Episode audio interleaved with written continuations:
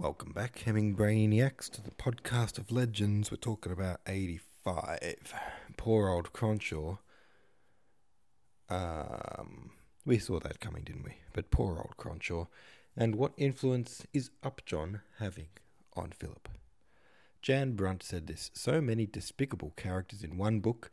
Upjohn might be the worst of all. He didn't bother to cancel his dinner plans when Cronshaw died nor did he help Philip arrange the funeral or pay for it, then uses Cronshaw's death to aggrandize himself and dunks on Philip the whole way. Detestable.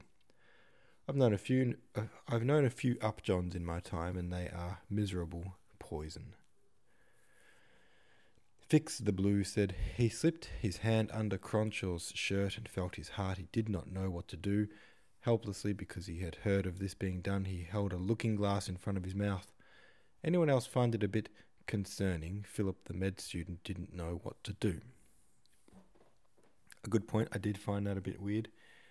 Um, but I kind of figured maybe he'd just never seen a dead person or never had to diagnose someone as being dead. Or maybe it was a bit of like shock because it was his friend. Lady Rostover said, No, this is very common in the medical profession. When things happen to people who are close to you, you get nervous and stop functioning. I'm a veterinary student, and the first time my cat vomited, I was so scared I had to call my professor. He's also a 20th century med student, so I don't expect much. Laura Weistich said, At the start of the chapter, I felt annoying at Philip for being so naive. By the end, I realized he's a far kinder character than almost anyone else in the story. He's has annoyed me a lot in an entertaining way with the whole Mildred thing, but this chapter helped me sympathize with him again. That's good. Philip needs to win a few points back with us readers, I think. Let's continue reading, shall we? Um, what are we up to here? 60. 6. 86. 86. Goes like this. In the spring, Philip, having finished his dressing in the outpatients department, became an inpatient clerk. Wait, am I reading the right chapter? Yes, I am. This appointment lasted six months. The clerk spent every morning in the wards, first in the men's, then in the women's. With the house physician, he wrote up cases, made tests, and passed out time of day with the nurses. On two afternoons a week, the physician in charge went round with a little knot of students, examined the cases, and dispensed information. The work had not the excitement, but constant change, the intimate contact with reality of the work in the outpatients department, but Philip picked up a good deal of knowledge. He got on very well with the patients, and he was a little flattered at the pleasure they showed in his attendance on them. He was not conscious of any deep sympathy in their sufferings, but he liked them, and because he put on no airs, he was more popular with them than others in of the clerks. He was pleasant, encouraging, and friendly. Like everyone connected with hospitals, he found that the male patients were more easy to get on with than the female.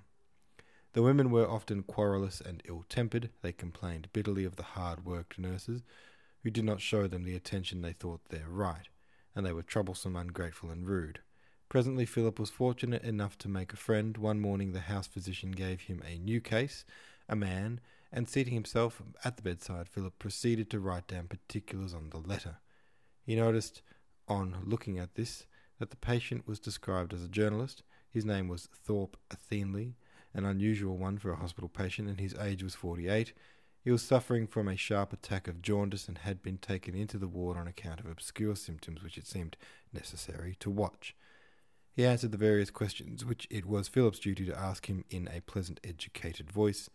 Since he was lying in bed, it was difficult to tell if he was short or tall, but his head, his small head and small hands suggested that he was a man of less than average height.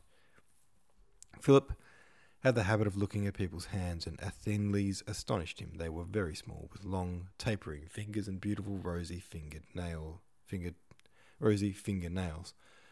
They were very smooth, and except for the jaundice, would have been of a surprising whiteness. The patient kept them outside the bedclothes, one of them slightly spread out, the second and third fingers together, and while he spoke to Philip, seemed to contemplate them with satisfaction. With a twinkle in his eyes, Philip glanced at the man's face. Notwithstanding the yellowness, it was distinguished. He had blue eyes, a nose of an imposing boldness, hooked, aggressive, but not clumsy, and a small beard, pointed and grey. He was rather bald, but his hair had evidently been quite fine, curling prettily, and still wore it long. I see you're a journalist, said Philip. What papers do you write for? I write for all the papers. You cannot open a paper without seeing some of my writing. There was one by the side of the bed, and reaching for it, he pointed out an advertisement in large letters. Was the name of a firm well known to Philip, Lynn and Sedley, Regent Street, London, and below in type smaller but still of some magnitude was the dogmatic statement Procrastination is the thief of time. Then a question startling because of its reasonableness why not order today? There was a repetition in large letters like the hammering of conscience on a murderer's heart. Why not? Then boldly, thousands of pairs of gloves from the leading markets of the world at astonishing prices. Thousands of pairs of stockings from the most reliable manufacturers of the universe at sensational reductions. Finally, the question recurred, but flung now like a challenging gauntlet in the lists why not order today? I'm the press representative of Lynn and Sedley. He gave a little wave of his beautiful hand. To what base uses?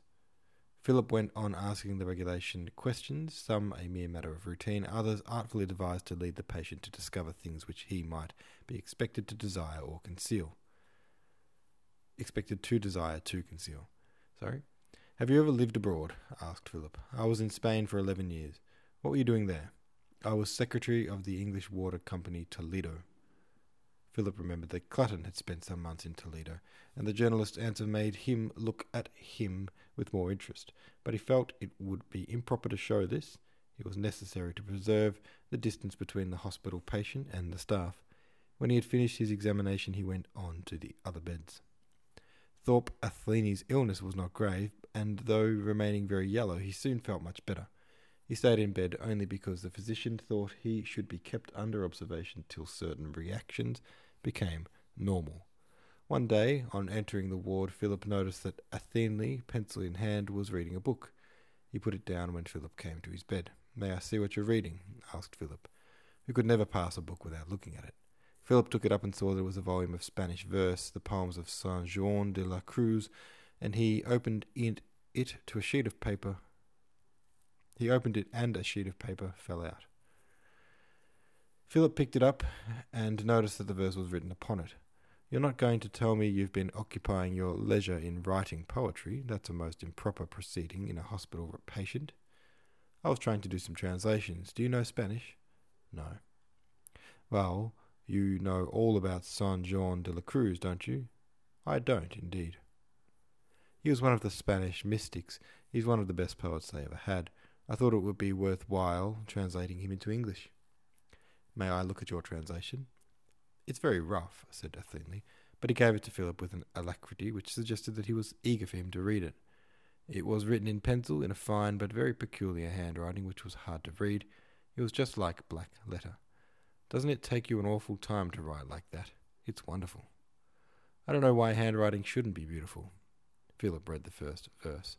In an obscure night, with anxious, anxious love inflamed, O happy lot, forth unobserved I went, my house being now at rest. Philip looked curiously at Thorpe Athelny. He did not know whether he felt a little shy with him or was attracted by him. He was conscious that his manner had been slightly patronizing, and he flushed as it struck him that Athelny might have thought him ridiculous. What an unusual name you've got, he remarked, for something to say. It's a very old Yorkshire name. Once it took the head of the, my family a day's hard riding to make the circuit of his estates, but the mighty are fallen, fast women and slow horses. He was short sighted, and when he spoke, looked at you with a peculiar intensity. He took up his volume of poetry. You should read Spanish, he said. It's a noble tongue. It has not the mellifluousness of Italian, Italian is the language of tenors and organ grinders, but it has grandeur. It does not ripple like a brook in a garden, but it surges tumultuous like a mighty river in a flood. His grandiloquence amused Philip, but he was sensitive to rhetoric, and he listened with pleasure while Athelny with picturesque expressions and the fire of a real musician of sorry, and the fire of a real enthusiasm, described to him the rich delight of reading Don Quixote in the original, and the music, romantic, limpid, passionate, of the enchanting Calderon. I must get on with my work, said Philip presently. Oh, forgive me, I forgot. I will tell my wife to bring my me a photograph of Toledo, and I will show it you. Come and talk to me when you have the chance. You don't know what a pleasure it gives me. During the next few days, in moments snatched whenever there was an opportunity, Philip's acquaintance with the journalist increased. Thorpe Athelny was a good talker. He did not say brilliant things, but he talked inspiringly with an eager vividness which fired the imagination. Philip, living so much in a world of make believe, found his fancy teeming with new pictures. Athelny had very good manners. He knew much more than Philip, but both of the world and of books. He was a much older man, and the readiness of his conversation gave him a certain superiority, but he was in the hospital a recipient of charity, subject to strict rules, and he held himself between the two positions with ease and humour. Once Philip asked him why he had come to the hospital.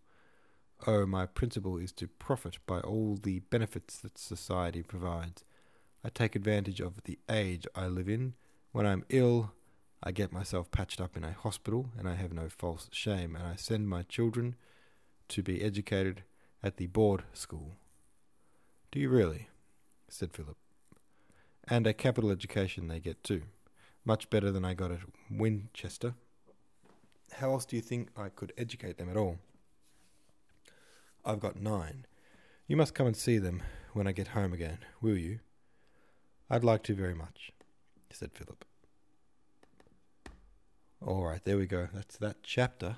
Chaptered. Well chaptered, everybody. Congratulations. Thank you very much for listening, and I will see you tomorrow.